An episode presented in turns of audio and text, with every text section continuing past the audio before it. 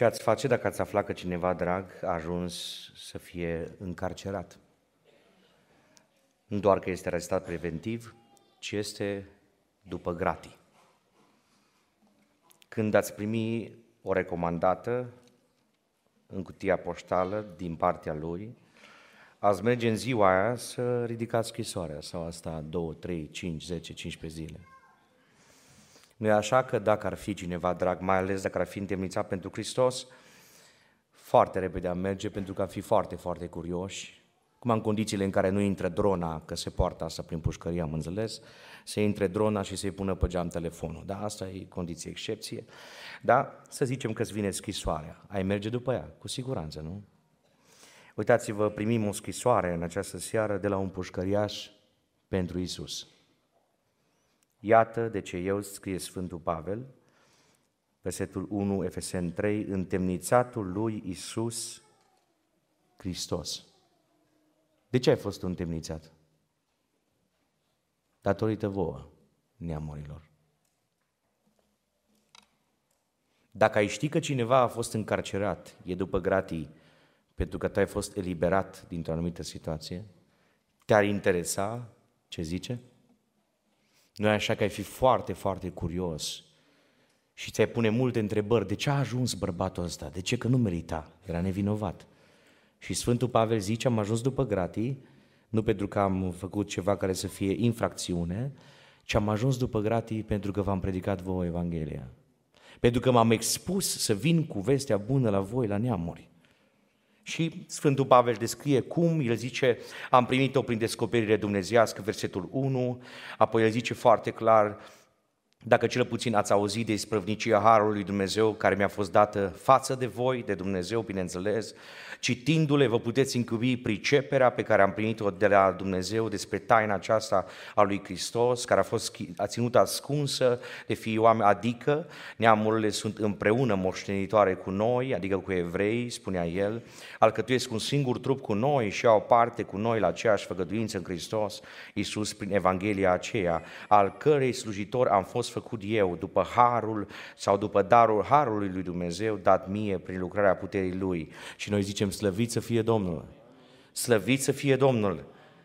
Zice el, eu sunt cel mai neînsemnat dintre toți sfinții, dar Dumnezeu mi-a dat harul să vestesc neamurile, bogățiile nepătrunse ale lui Hristos și să spun și să pun în lumină înaintea tuturor care este isprăvnicia acestei taine ascuse de viacuri în Dumnezeu care a fost făcută, care a făcut toate lucrurile pentru ca domniile, uitați-vă, fiți foarte atenți, toate structurile de autoritate, stăpânirile din locurile ceresc să cunoască azi, prin biserică, înțelepciunea nespus de felurita lui Dumnezeu, după planul veșnic pe care l-a făcut în Hristos Iisus Domnul nostru și anume, în El, adică în Domnul Iisus Hristos, avem, prin credința în El, slobozenia. Uimitor e că bărbatul ăsta în pușcărie vorbește despre libertate. Și nu zice, organizați un meeting, duceți-vă la factorii decizionali și spuneți-le că eu am fost foarte bun. Depuneți mărturie despre modul în care vi s-au vindecat membrii din familiile voastre. Scrieți o scrisoare deschisă prin care să transmiteți informația aceasta că eu n-am nicio vină. Nu. Bărbatul acesta acceptă. Acceptă închisoarea pentru Hristos. Și zice, eu sunt în închisoare pentru că am predicat un Domn Isus Hristos care vă promite libertatea. Slăvit să fie Domnul. Întrebarea ce facem cu libertatea asta?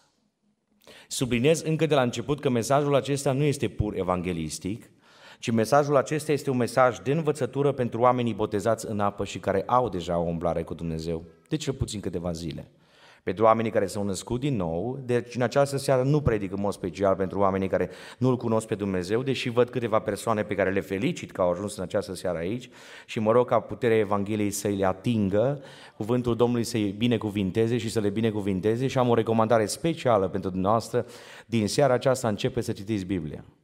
Amin. Și noi, pocăiții, să reîncepem să citim Biblia. Întrebarea e ce faci cu libertatea pe care ai primit-o? Și mesajul pe care l-am se intitulează Păstrează-ți libertatea. există riscul să-ți pierzi libertatea. Există riscul să intri în niște domenii prin intermediul cărora, prin faptele tale, să-ți pierzi libertatea. Asta se poate întâmpla printr-o infracțiune la nivel de cod penal, dar nu despre asta vorbim în această seară, pentru că suntem la biserică, vorbim din Biblie. Amin, Doamne ajută. De la învoanele bisericilor trebuie să se predice Evanghelia, cuvântul lui Dumnezeu, chiar dacă este foarte actualizat ca să fie practic, trebuie să fie cuvântul lui Dumnezeu. Vedeți, noi am intrat în întâlnire cu Domnul Isus Hristos, odată ce l-am proclamat ca Domn și Mântuitor, robia păcatului nostru a fost abolită. Adică am fost smulși de robia păcatului, am fost luați din împărăția întunericului, ne spune capitolul 2 din Efeseni, și am fost strămutați în împărăția luminii, în împărăția lui Dumnezeu. Am ajuns să fim liberi în Hristos. Ce facem cu libertatea? Este oameni care își transformă libertatea în libertinaj și își pierd libertatea.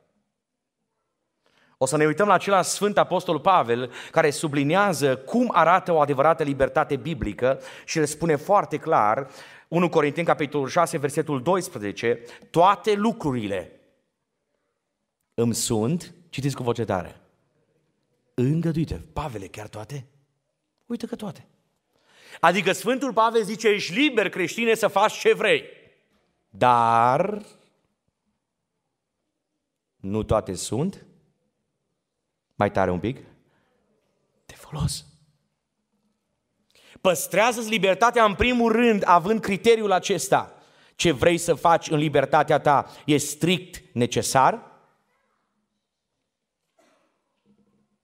Dacă nu ți-e de folos, dacă nu-i strict necesar, să știi că îți atacă libertatea spirituală. Spre exemplu, e strict necesar ca din 8 ore în care ești liber acasă, tinere sau bărbate, să te joci 40 de minute pe ceas pe telefon? Nu că te uiți la știri, nu că te informezi, nu. Efectiv s-a instalat un joc și te joci. Sunt oameni trecuți de 25 de ani, neînsurați, nemăritate, sper că nu de la noi din biserică, care, domnule, se joacă ore în șir. Stau pe telefon și se joacă. Stau pe telefon și stau cu ochii zghiți în telefon, întrebare. Mor dacă nu te mai joci. Hai, spuneți-mi cei care nu vă jucați. Nu știu că noi nu murim, nu am jucat niciodată. Nu mi-amintesc vreodată să mă fi jucat vreun joc de la cap la coadă. Nu, nu știu, nu, poate că mă plictisea, nu știu în ce cauză. Sau poate că în generația mea erau jocurile alea, nu știu cum minte, Mario și nu era nicio soră. Dar, înțelegeți? Sunt în domeniul IT, dar am avut posibilitatea să mă joc foarte mult și nu m-am jucat. Și nici nu mă joc și nici n-am de gând. Slăvit să fie Domnul pentru asta. Ajută-ne, Doamne, pe toți. Nu-i normal, un bărbat căsătorit care stă și se joacă. Pruncul sare în casă, el se joacă. Bă, prietene, am o veste tristă pentru tine, te-ai însurat, ai trecut de o vârstă anume, a trecut timpul jocului. E timpul să fii cu capul pe umeri, ca să nu zic altfel, și să oprești jocul. A zis amin și n-am auzit? Amin. Opriți jocul. Primul pas este intră pe telefonul tău în aplicații, la Play Store sau cum ți, ce sistem de operare ai și dezinstalează jocul. Se zice amin. Nu neapărat să zici cu voce tare. Vei dovedi prin faptul că intri în telefon și îl dezinstalezi. Doamne ajută. De ce? Nu ți-e strict necesar. Întrebare. Poate o adolescentă, o tânără, o femeie indiferent de vârsta pe care o are să trăiască fără unghii franțuzești? Să-mi răspundă bărbații. Se poate trăi fără să-ți fie colorate degetele? Am ajuns să mă speriu, domnule. Sunt unii care au tricolorul pe degete. Generația emo. Am văzut băieți, sunt stupefiați, observă, generația asta e super atacată la nivel de etaj, încât băieții se, se, își dau culori pe degete. E strict necesar să ai degetele colorate? Unghiile. Hai, ziceți-mi. Nu, mulțumesc, sunteți cu mine. O vorba unui frate păstor mai în vârstă care a plecat la cele eterne, au zis, dacă tot ți-ai lăsat unghii de alea de-abia tingi da, ce ai, du-te că există niște oameni care trebuie să plivească. La primăvară să facem campanie, da? O să mergi să scoți toată pleava. Ați înțeles care e ideea? Cost mult mai ușor. Strict necesar Eu nu zic aici în biserică, biserica Domnului Betania este o biserică sănătoasă și pentru asta lăudăm pe Domnul și zicem slăvit să fie numele Domnului, dar am întâlnit unde am mers în campanii de evangelizare și în conferințe, am întâlnit câte o fată de asta super, super obraznică, ca să nu zic altfel, că după ce și-a colorat unghiile și dacă Doamne fer pastorul trebuie să dea mâna cu ea să zgârie efectiv, da, asta e realitatea, da, și ce mai face? Își pune mâna și își deschide unghiile să se vadă cât de colorate sunt. Mă, prieteni, domnișoare și doamne, Vreau să vă spun ceva. Nimeni nu vine la biserică să-ți vadă culorile de pe unghii. Noi venim la biserică să vedem pe Hristos. Să-L vedem pe Hristos. Să-L vedem pe Hristos. Lăudați să fie numele Domnului. Ai mare atenție, strict necesar e acel lucru, dacă e strict necesar, atunci libertatea ta e biblică. Ai voie să-l derulezi. Eu nu zic că nu trebuie să fim îngrijiți. Eu nu zic că nu trebuie să fim atenți la trupurile noastre, însă trebuie să fim foarte atenți că uneori îngrijirea trece dincolo de limite și ajunge ceva care este de domeniul ridicolului. Cum le spuneam unor tineri, dacă tot vrei să te însori, ai grijă după ce te-ai însurat a doua zi să nu va să te sperii cu cine te-ai însurat, că a fost machiată de nu mai recunoști. Nu-i normal asta. Eram la consiliere cu o persoană într-o anumită parte a lumii, nu vă spun unde, și am spus că mă întreba de ce întotdeauna când intră într-o legătură cu un băiat, nimerește peste un băiat neserios. Știți ce am zis? Păi dacă ai unghiile pe care le ai și dacă ți-ai implantat sprincene și se vede așa, vj, parcă ți-ai pus umbrelă, da? Îmi pare foarte rău. Numai persoanele astea vin la tine. Că n-au cum să vină altcineva. Și am spus clar, un băiat pocăit niciodată nu să vrea să se împrietenească cu tine și un băiat mi-a zis uh, nu de mult, a zis, am văzut o fată și îmi plăcea cum arată. Dacă ne-am văzut unghiile, am zis, mă, jumate salariul trebuie să-l dau pe asta. Îmi pare rău, m-am retras. Ați înțeles ideea. E strict necesar? Toate lucrurile îmi sunt îngăduite, dar nu toate îmi sunt de folos. Întrebare. E strict necesar să ai în frigiderul tău bere fără alcool? Chiar mor dacă nu bei?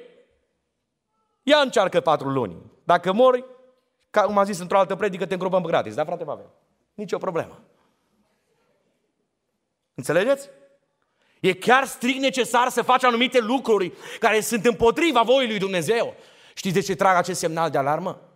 Pentru că pe nesimțite intră lucrurile astea în viețile oamenilor. Și dacă noi care suntem străjerii lui Dumnezeu nu suntem responsabili să spunem adevărul de la învoane, unde să se strige adevărul? Prin cluburi? Suntem în casa lui Dumnezeu. Aici e prezența lui Dumnezeu. Aici este numele Domnului. Aici este sângele lui Isus Hristos. Noi trebuie să ne apropiem de Domnul cu frică, cu emoție, să ne temem. Nu cumva am intrat pe interzis și am călcat flagrant voia lui Dumnezeu. Ai milă, Doamne, de noi în această seară. Ai milă de generațiile care vin. Ai milă, Doamne, de ce urmează în lumea asta. Pentru că trăim într-o societate în care satana intră cu bocancii chiar în anumite lăcașuri de cult. Dintr-o dată îl vezi că nu mai vine la biserica aceea. E prea conservatoare. E o biserică echilibrată. Nu se întâmplă nimic abodnic. Totul e biblic. Și primul pas este, o, oh, eu sunt mai liber în Hristos. Am simțit o libertate mai mare în clădirea cu tare. Și care e primul pas? Dacă e fată, pac și-a dat jos baticul la închinare, se îmbracă în pantalon dacă nu în colanți și zice, worship, hello, Domnul cu noi, Jesus și dă din mâini. Unde e Hristos? Și care e durerea mea?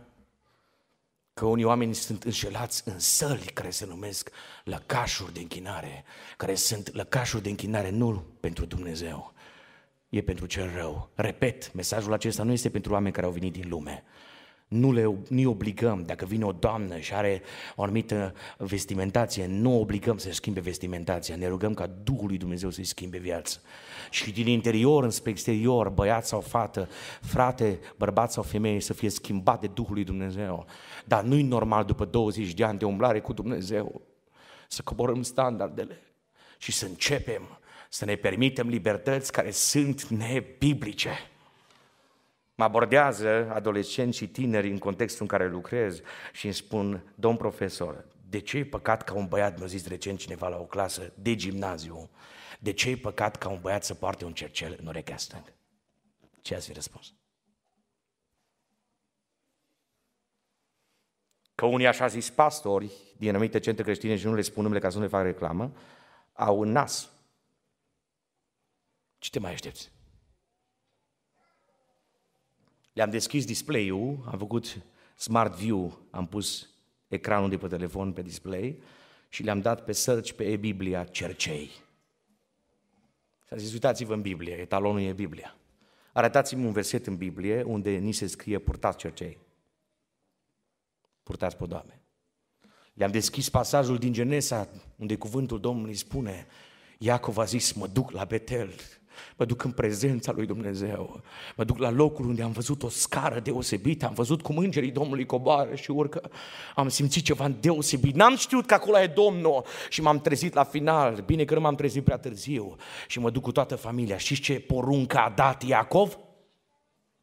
Strângeți, citesc din Biblie, o să găsesc pe repede. Cuvântul Domnului e scris foarte clar. Ascultați ce spune cuvântul Domnului când se întoarce Iacov la Betel, Genesa 35. Ascultați ce zice cuvântul Domnului. Versetul 2, Iacov a zis casei lui și tuturor celor ce erau cu el, scoateți Dumnezeii străini care sunt în mijlocul vostru, curățați-vă și schimbați-vă hainele. Este motivul pentru care fetele nu pot să vină nici băieții oricum îmbrăcați la închinare. Și aici trag un semnal de alarmă. Băieților care mai aveți pantaloni mulați, în numele lui Iisus Hristos vă rog, schimbați pantalonii. Dacă v-ați îngrășat, să știți că există magazine în care puteți să schimbați hainele. La primii cinci care vin și spun eu n-am bani, vă cumpăr eu pantaloni. Ați ce am zis? Schimbați-vă hainele ca să ne sculăm și să ne suim la Betel, căci acolo voi ridica un altar Dumnezeului care m-a ascultat în ziua necazului meu și care a fost cu mine în călătoria pe care am făcut-o. Ascultați ce Dumnezei străini aveau ei. Versetul 4 spune, ei au dat lui Iacov toți Dumnezeii străini care erau în mâinile lor, bineînțeles că pe degete, pe mâini, da, de toate, și cercei pe care îi purtau în urechi. Iacov i-a îngropat și bine ar fi fost ca îngroparul ăsta să fie în fiecare familie, sub stejarul de lângă Sihem. Nu zis, îi punem un pic în debaracă, mergem la biserică, pac cercei jos, mergem la disco, iară punem cercei. Chiar mă întreb, eu mă întreb, la ce poate folosi un cercel? Poți trăi fără ei? Ca să nu mai spun că există o teologie super libertină, venită probabil, nu știu, din zone occidentale, ca să nu zic chiar America, ci că zice, ă, mama mea mi-a dat un lănțișor. Mama mea mi-a dat un lănțișor. Mama mea mi-a dat un inel, bunicul meu, mă zice cineva recent, mi-a dat un inel și mi-a zis, păstrează-ți fecioria. Mă, prieteni, ce model e asta? Nu să știți că atunci când fiul risipitor a fost întors acasă, a fost primit și într-adevăr i s-a pus inel în deget. Și ce rol avea inelul ăla? Avea rol de semnătură. Pe vremea aceea se parafa cu degetul. Nu prin semnătură, da? Nu erau invitate pergamentele, era rol de semnătură, era strict necesar în vremea aceea. De ce contextualizăm greșit pasajele ca să inventăm libertăți care sunt împotriva Scripturii? Sunt aici la Betania și zic lăudat să fie Domnul. La Betania e o învățătură sănătoasă, la Betania sunt frați și surori care se tem de Domnul, la Betania sunt adolescenți și tineri care nu-și permit libertăți. Însă vreau să vă spun ceva, dacă careva dintre voi aude vreo șoaptă străină, sunt aici să trag un semnal de alarmă și să vă spun cuvântul Domnului, e da și amin. E cuvântul lui Dumnezeu infailibil. N-ascultați șoaptele celui rău. Uitați-vă la oamenii care și-au permis libertăți. Uitați-vă unde au ajuns oamenii care și-au permis să facă ce vor ei din bisericile în care s-au închinat, așa zis lui Dumnezeu. Noi suntem aici să lăudăm pe Domnul. Noi suntem aici să înălțăm numele lui Isus Hristos. Noi suntem aici să binecuvântăm prezența Domnului. Aleluia Domnului Isus! Păstrează-ți libertatea. Ai fost smuls din păcatele tale, nu te întoarce! Pe când un om era în lume, trăia ca lumea, când s-a întors la Hristos îți dă jos tot. Eram în satul mare la biserică și nu predicam nici despre cercei, nici despre vestimentație, spuneam doar despre faptul că Sfințenia este podaba casei lui Dumnezeu pentru tot timpul cât vor ținea vremurile. Și am pus o întrebare, amintiți-vă, Doamne, sau surorilor care ați fost Doamne, nefiind pocăite, că pustați cercei. De ce le-ați dat jos? la final de program, o doamnă care de două săptămâni venea la biserică, care nu putea să-și dea jos cercei, asta era singurul lucru care oprea să se boteze. Fără să-i spună nimeni în hol, s-a dus într-un colț și și-a dat jos cercei. Când se întoarce cineva la Hristos, se vede se vede. O să-mi spuneți, frate, dar sunt oameni care sunt îmbrăcați decent și în inima lor e gunoi, e adevărat. Când vezi un om care e îmbrăcat cum trebuie, poți să ai înțelegerea că s-ar putea că în interiorul lui să nu fie totul în regulă. Dacă vezi un om care și permite lucruri libertine, poți să ai garanția că are o mare problemă și pe exterior și pe interior.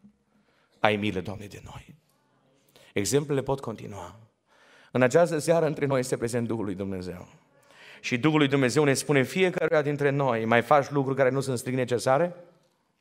Îți mai permiți lucruri care, din perspectiva ta, zici, pentru că sunt liber în Hristos, sunt liber. Unii sunt liberi, se spunea de dimineață, să danseze.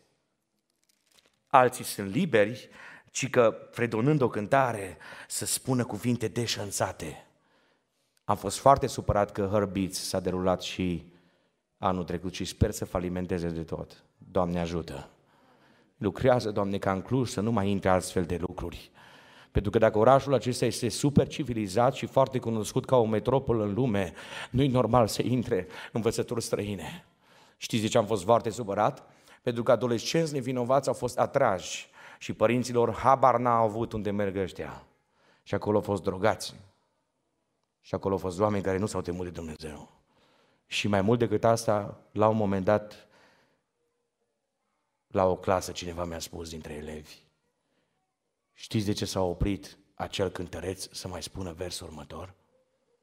Pentru că versul acela conținea o înjurătură. Unde am ajuns? Bă, doare inima în piept că oamenii ăștia se numesc creștini. Dacă ai ști că sunt cu satana, măcar știu un lucru clar. Dar există un dualism religios și un secretism religios și o imitație care atacă lumina Evangheliei. Dar mă rog peste noi să fie prezența lui Dumnezeu, să fie numele Domnului, să nu ne permitem nimic, nimic, nimic care nu este necesar. Criteriul numărul 2, păstrează-ți libertatea, nu o pierde. Așa de ușor o pierde. Și că cineva își pierde libertatea, începe conștiința să fie încărcată. Și are nevoia să se mascheze și trăiește o viață extrem de groaznică. Toate lucrurile sunt îngăduite, spunea Sfântul Apostol Pavel, legat de slobozenie, de libertate, versetul 12, dar nimic, nimic nu trebuie să pună stăpânire pe mine. 1 Corinteni 6 cu 12. Criteriul numărul 2, după care poți să verifici dacă un lucru ești liber să-l faci sau nu, este dacă lucrul acela te stăpânește sau nu. Te stăpânește sau nu? Asta e motivul pentru care nu-i permis nimănui să vizioneze imagini morale. Pentru că creează dependență. Asta e motivul pentru care nimeni nu are voie să se masturbeze, pentru că creează dependență. Ăsta e motivul pentru care nimeni nu are voie să consume narghilea.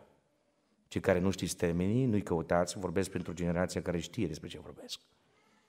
Este motivul pentru care acum s-a inventat o nouă aberație pe care o inventează managementul din lume, în care se pune un lichid, un așa zis ceai, și spune, păi, n-are nici miros grav, nu-ți afectează nici plămânii, dar deține ceva care îți creează dependență. Te stăpânește? Noi am fost eliberați de surubia păcatului. Spunea Sfântul Apostolul Petru, fiecare este rob lucrului de care este stăpânit, de care este înrobit.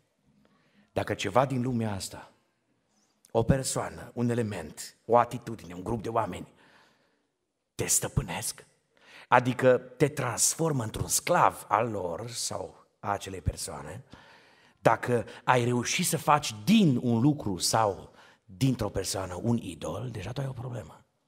Pentru că Dumnezeul nostru este un Dumnezeu gelos, un Dumnezeu sfânt și gelos. Și Dumnezeul nostru nu acceptă să fie pus în concurență cu ceva sau cu cineva din lumea aceasta. Orice lucru care te stăpânește, să știi că e problematic, și mai repede sau mai târziu te va atrage într-o zonă periculoasă. Ne uităm la un împărat care a fost cel mai înțelept din istoria dinastiei ebraice. În afară de Isus Hristos n-a mai fost nimeni ca el. Știți ce a zis Domnul, primatul lui Solomon? I-a zis, ai grijă, Solomoane, ai grijă. Pentru că tu trebuie neapărat să fii atent la două domenii, și anume să n-ai mulți cai și să n-ai multe femei. Ascultați cum ascultă el, împăratul Solomon, această interdicție divină. Adică Domnul i-a zis, ai libertate să faci multe lucruri, dar asta nu ți se permite. Să două domenii, pentru că Domnul știa că aceste două domenii îl vor nenoroci și îl vor determina să ajungă un sclav. Și atunci Dumnezeu a zis, în prealabil, ai grijă, ascultați ce spune versetul 26, din 1 Împărați, capitolul 4, versetul 26. Solomon avea 40 de mii de iesle pentru cai de la carele lui și 12.000 de călăreți. 40 de mii de spații unde să mănânce cai. Întrebați-vă câți cai avea, nu intrăm acum în detalii. Păi dacă Dumnezeu ți-a dat Solomon înțelepciune, ți-a dat teritoriu, ți-a dat spațiu unde să te miști, ți-a spus foarte clar, îți dau libertate să-ți derulezi viața în limitele acestea, să n-ai mulți cai și să n-ai neveste multe. De ce calci cu nonșalanță principiile lui Dumnezeu? De ce îți asumi tu libertatea să ai o grămadă de cai? Solomon, tu ești instalat în slujbă, cam ce faci prima dată după ce ai fost instalat? Ascultați ce spune cuvântul Domnului, versetul 1 din 1 Împărați, capitolul 3. Solomon s-a încuscrit cu faraon, împăratul Egiptului. A, a luat de nevastă pe fata lui faraon și a adus-o în cetatea lui David. Ce trist! A încălcat cu nonșalanță, fără emoție, interdicția ebraică negru pe alb scrisă în spațiul ebraic ca lege și anume, niciun băiat dintre evrei n-are voie să se căsătorească cu o fată dintre neevrei. Primul pas greșit e că Solomon zice, nu-mi pasă de legea asta lui Dumnezeu. Eu mă încruscesc taman cu faraon.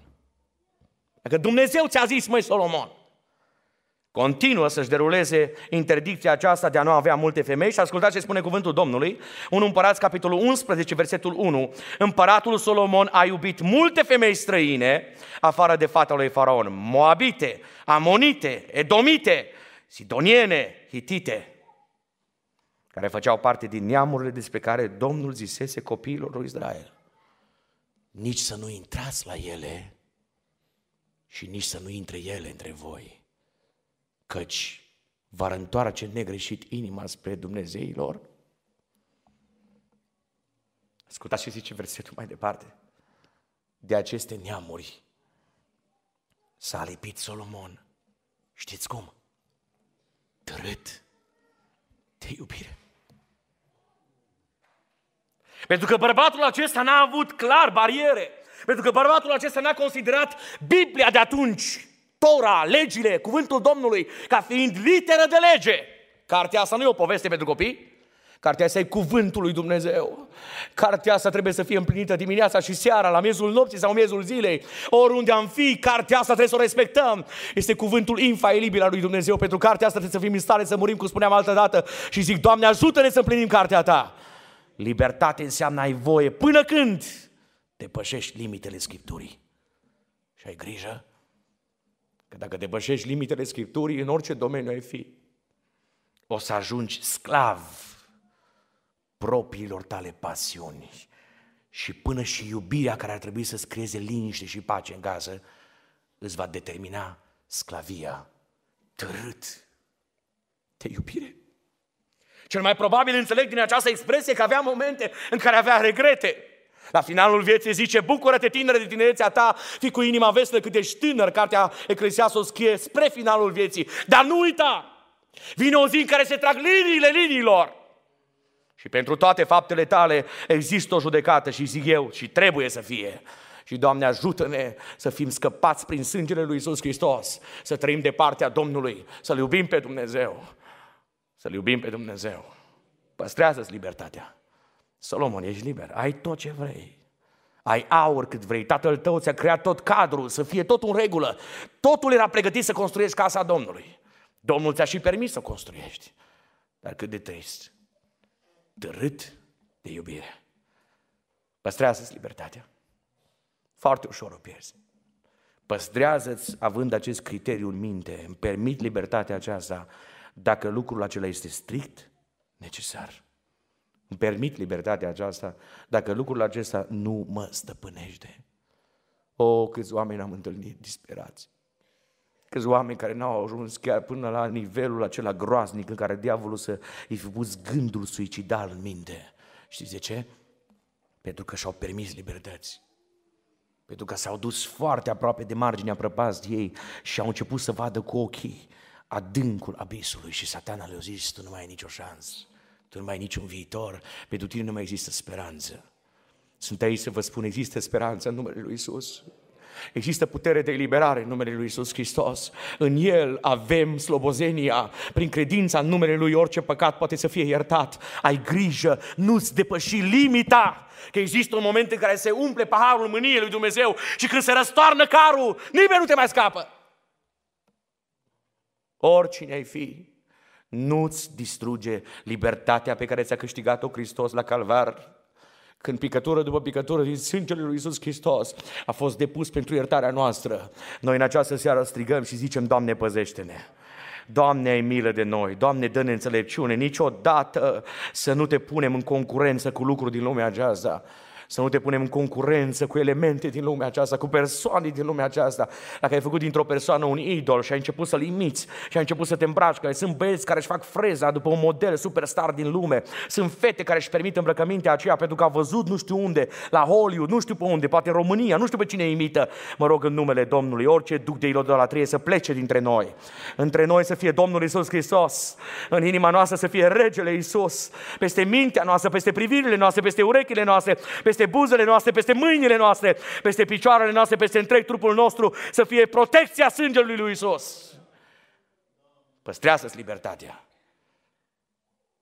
În al treilea rând, păstrează-ți libertatea, există un criteriu foarte important de departajare. Sfântul Apostol Pavel continua și spunea, toate lucrurile îmi sunt îngăduite, trecem în capitolul 10, sunt chiar aceleași versete la un moment dat care sunt spuse, capitolul 10, 1 Corinteni, ascultați ce spune cuvântul Domnului, 1 Corinteni 10 cu 23, toate lucrurile sunt îngăduite, dar nu toate sunt de folos, exact aceeași frază, toate lucrurile sunt îngăduite, dar nu toate zidesc. Ai libertatea să faci ce vrei în maniera în care ceea ce faci construiește pozitiv. Și spunea despre zidul pe care riscăm să ne-l ridicăm.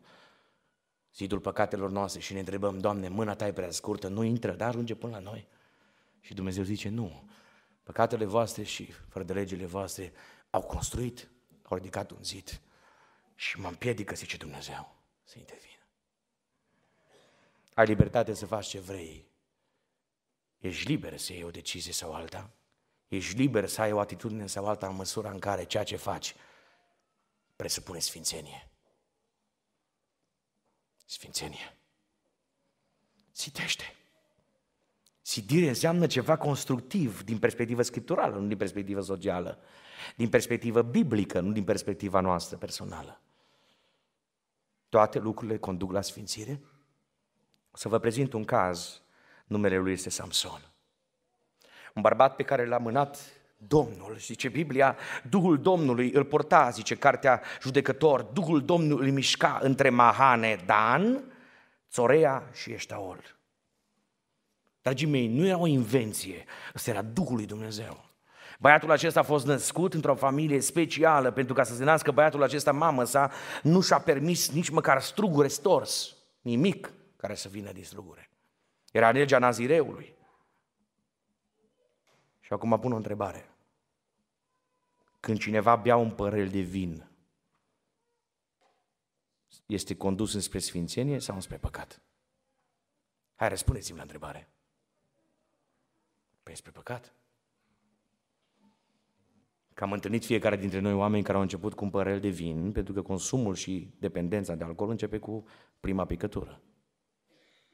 Și oameni care au decis înainte să se boteze că nu vor consuma toată viața lor, au făcut legământ cu ceea ce vor consuma și ce vor așeza în gurile lor, oameni care au promis lui Dumnezeu înainte să intre în baptistier că nu vor consuma alcool, au început să bea câte un păhărel mic, puțin, așa, pe fundul unui pahar. Și știți că unii dintre ei au ajuns distruși?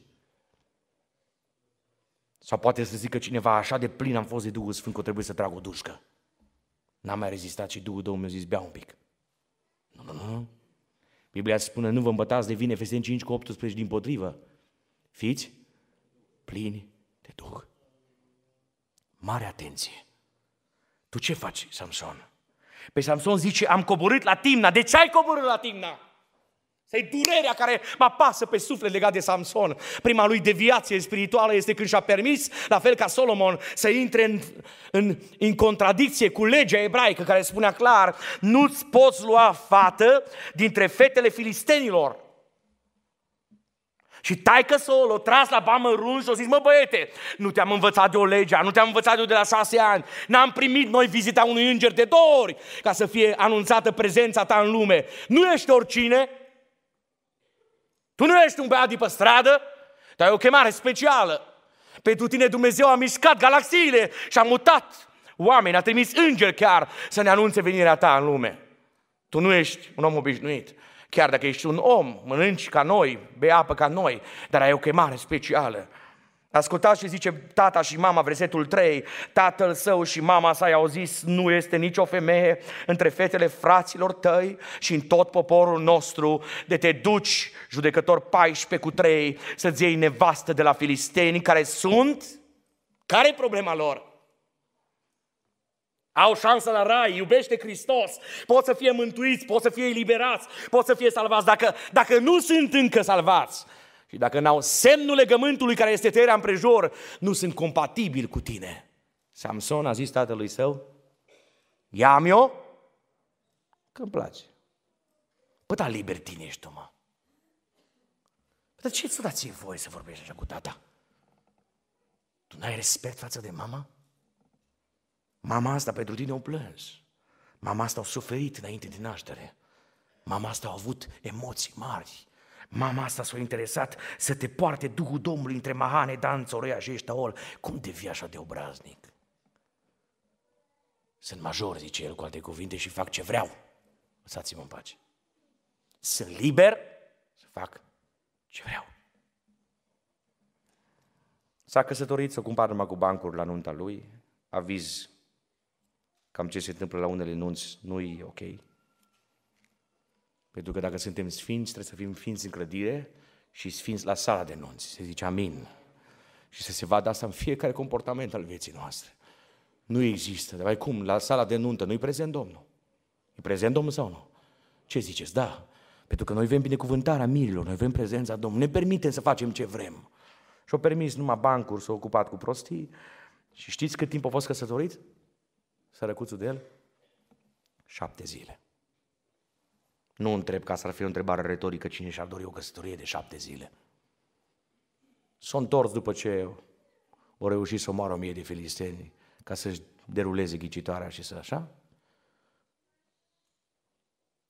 Și a venit tata socru și a zis, bun venit pe terenul filistean. Am văzut că nu vii o zi, două, trei, am dat-o la altul. Că noi ne jucăm așa cu căsătoria. Ne... Pentru noi nu există principii. Solomone, cum de-ai fost râd de iubire, da tu, Samsoane? Cum de-ai ajuns? Și măcar de ar fi învățat o lecție. Măcar de ar fi trăit drama aceea în adâncimea ei și să zică niciodată nu mă duc în alt spațiu. Ajungem în capitolul 16, după mari biruințe, după ce a prins vulpi, după ce a crăpat stânca, nu învață nimic după ce omoară o mie de filisteni. Și zice Biblia, capitolul 16, versetul 1. Samson și-a asumat libertatea să plece la Gaza. Acolo a văzut o imorală și a intrat la ea. Dacă tot ai coborât la Timna și ai călcat pe bec, pe interzis, cum te nu te doare inima în piept? Să-ți permiți din nou să te duci la Gaza, unde este capitala filistenilor De ce te joci, Samson? De ce te joci? De ce te bazezi pe faptul că tu ai putere specială, prin faptul că ai fost cu o chemare specială trimis de Dumnezeu în lumea asta? De ce îți asumi libertăți care se transformă în libertinaje și care într-un final te vor nenoroci? Știți care a fost o mare problemă acestui bărbat? Necăsătorind fiind cu femeia aceasta, și-a permis apropieri interzise. Aviz celor ce urmează să se căsătorească. Să n-ai iluzia că faci ce vrei înainte de nuntă și după aia bași sub preș și vii aici și frații dau binecuvântare. Frații nu dau binecuvântare, binecuvântarea de Dumnezeu. Și la baza unei binecuvântări în familie e sfințenia. E apropierea de Domnul. E o inimă curată. Pentru că în viața asta, tot ce facem, plătim. Ce ți-ai permis, Samson? Păi mi-am permis să dorm pe genunchii Dalilei și am dat tot felul de informații. Că dacă îți permiți un compromis, ajungi la altul. Care e primul compromis? Să mai coborâ la Gaza. Cine ți-o dat voie să coborâ? După ce ai coborât la Gaza, cum de ți-ai permis să intri tu în camera unei fete când ai singură în cameră? Cine te-a învățat să faci asta? Egal că ești logodit sau nu, nu mă interesează. Cum de ți-ai permis? Și după ce îți permiți, mai și spui pozele pe internet să ne dezgustăm de imaginile care le vedem. Și să ne obligi să fim unfriend, să nu mai fim prieteni cu tine. Nu-i permis, dragii mei. În casa Domnului trebuie să fie sfinții Domnului. Trebuie să fie prezența lui Dumnezeu. O să ziceți, frate, dar ce că e o poză așa, stau lipiți unul de altul? Aveți mare atenție. Apropierea înainte de căsătorie duce la păcat și ne norocește vieți întregi. Uitați-vă la Samson. S-a apropiat odată, de două ori, de trei ori, nu mai intrăm în acele detalii. De fiecare dată a, tre- a trecut la următorul compromis după apropiere și anume și-a permis să o mintă pe Dalila, că n-ai voie să minți pe nimeni, indiferent dacă zici că minți, că să scapi și nu știu ce, da, a mințit și într-un final, pentru că fata asta era manipulatoare și avea sisteme în care să, să-l prindă, l-a capturat sub ghearele ei satanice și a zis, din pântecele mamei mele sunt închinat Domnului nu m-am tuns, că ăsta e semnul puterii. Aviz celor ce zic eu ca Samson, ai grijă. Vezi că Samson nu prea mai există. Că o să te punem să iei niște ziduri din oraș, din centru și o să vedem dacă e muți, e Samson. Ai priceput ideea? Nu e Samson. Așa că nu e normal să ai plete, indiferent unde ești, cum te cheamă, din ce familie faci parte. Biblia spune în Corinteni 11, este o rușine pentru un bărbat sau un băiat să poarte părul lung. A zis amin și n-am auzit? Așa scrie în Biblie, dar ajută-ne, Doamne. Amin. Amin. Samson și-a permis. Și într-un final a zis, filistenii sunt asupra ta. De fiecare dată, Domnul i-a dat îngăduință și a zis, îți mai dau o șansă. Bă, nu te trezești, mă! Când în primele dăți, chiar dacă ai intrat pe interzis, Domnul încă ți-a dat îndurare și funile care te legau s-au transformat ca niște fire de ață care s-au ars în foc urgent. Nu te trezești încă? Și într-un final, zice Biblia, a strigat și a zis, filistenii sunt asupra ta. Și ascultați ce zice Biblia, judecători 16 cu 20. Samson s-a trezit, însă a fost o trezire prea târzie. Și ce a zis după ce s-a trezit? Voi face? Cum? Ca și mai înainte și mă voi? Deja au început să creadă că scuturarea aduce biruință. Nu, nu, nu. Nu scuturarea de biruință, ci Duhul lui Dumnezeu. Duhului Dumnezeu, aleluia. Doamne, nu ne părăsi și nu pleca de la noi. Rămâi peste noi și peste ființele noastre, peste casele noastre, peste mințile noastre. Nu ne lăsa să ne permite libertăți care sunt o dezonoare la adresa ta. Ascultați ce zice Biblia, nu știa că Domnul se depărtase de la el. Ce se întâmplă cu tine, Samsoane? Păi au apărut repede specialiști și ăștia, am scos ochi. Mi-au spus ochii din orbită fără anestezie. M-au dus și mă coborât la Gaza, că la Gaza am coborât acolo, primesc plata și factura și m-au legat cu lanțuri de aramă, mi-au legat picioarele să nu mai pot înainta în credință, m-au lăsat în temniță și am învârtit continuu, am dat de mâncare lui Satan și slujitorilor lui. Și o grămadă de prunci de pocăiți dau de mâncare diavolului și slujitorilor celui rău. Dar să știți că acești prunci de pocăiți pot să fie atinși de Domnul și cum se spunea, am înțeles, vineri seara, puterea Domnului și astăzi se liberează. Și astăzi Dumnezeu întoarce fii risipitor, pentru că există putere în numele Lui Isus. Există putere de eliberare. Ultimul lucru și închei, ai libertate să faci ce vrei, dacă ceea ce faci tu îl slăvește pe Domnul. 1 Corinteni, capitolul 10, de la 30 încolo, ascultați și spune cuvântul Domnului foarte clar. 1 Corinteni, capitolul 10, cuvântul Domnului spune așa, dacă mănânc, aduc mulțumiri, versetul 30, de ce să fiu vorbit de rău pentru că fac un lucru pentru care mulțumesc? Deci fie că mâncați, fie că beți, ați grijă, aveți grijă, nu alcool, da? Beți altceva, care nu vă ia mintea, fie că faceți altceva, să faceți totul Citiți cu voce tare, vă rog. Pentru slava lui Dumnezeu. Cântările corului sunt pentru slava lui Dumnezeu. Cântările fanfarei sunt pentru slava lui Dumnezeu.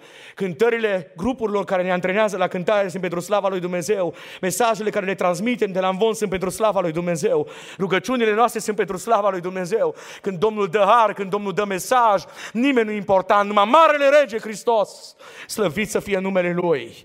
Există acest avertisment. Păstrează-ți libertatea.